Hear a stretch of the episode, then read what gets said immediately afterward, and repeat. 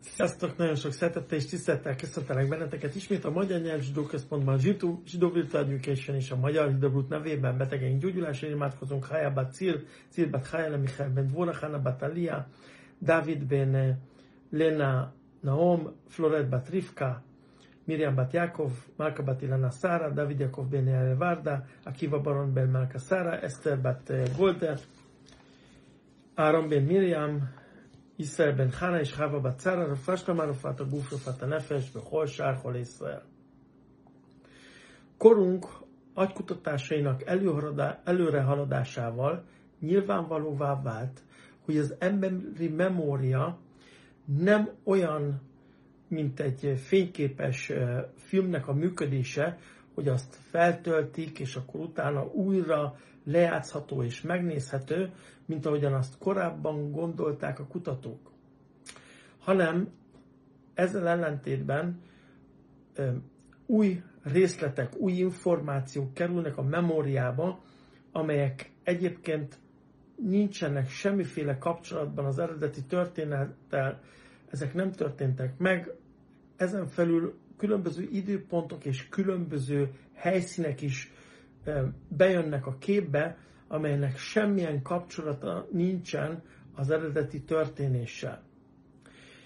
Ennek az az eredménye, hogy amikor a tanút meghallgatják, akkor az úgynevezett igaz memóriából részletesen elmondja a dolgokat, és egy teljes képet vázol fel, de annak főbb eseményei sajnos nem valósak. Ezt akkor is fontos hangsúlyozni, hogyha az ember nem rossz szándékkal teszi ezt, mert hogy így működik az emberi memória. Ezért mondták azt a bölcseink és a Tóra, hogy nem szabad egy tanú eh, vallomására alapozni, és így komoly ítéleteket hozni. Az amerikai zsidó pszichológus professzor Elizabeth Loftus ezzel kapcsolatban egy komoly kutatást végzett, ő nagyon sokat tanulmányozta az emberi emlékezetet, és azt tapasztalta, hogy az embernek később egyfajta szerkesztett emlékezete lesz.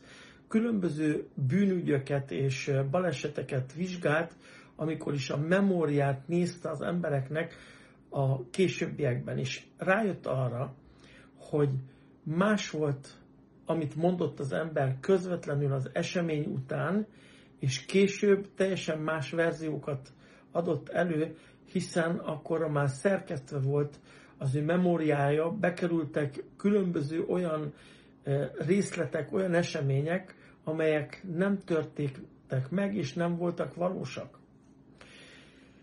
Professzor Laftus ez alapján a 20. század egyik legbefolyásosabb pszichológusa lett, miután felfedezte ezt a dolgot, és rengeteg kitüntetést és díszoklevelet kapott azért a munkájáért. A következő tanítás alkalmával szintén ezzel a témával foglalkozunk, és egy másik kutató is alátámasztotta ezt a tézist, és nem véletlen az, hogy a Tóra megtiltotta azt, hogy egyetlen ember tanúvallomás alapján elítélhessenek valakit.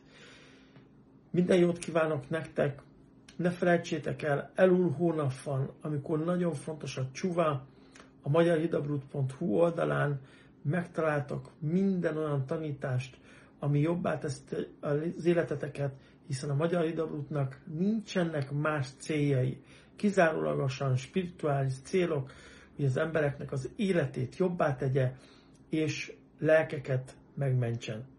Kívánok nektek minden elképzelhető jót, sok örömet és boldogságot az életetekben. Sziasztok! Bye!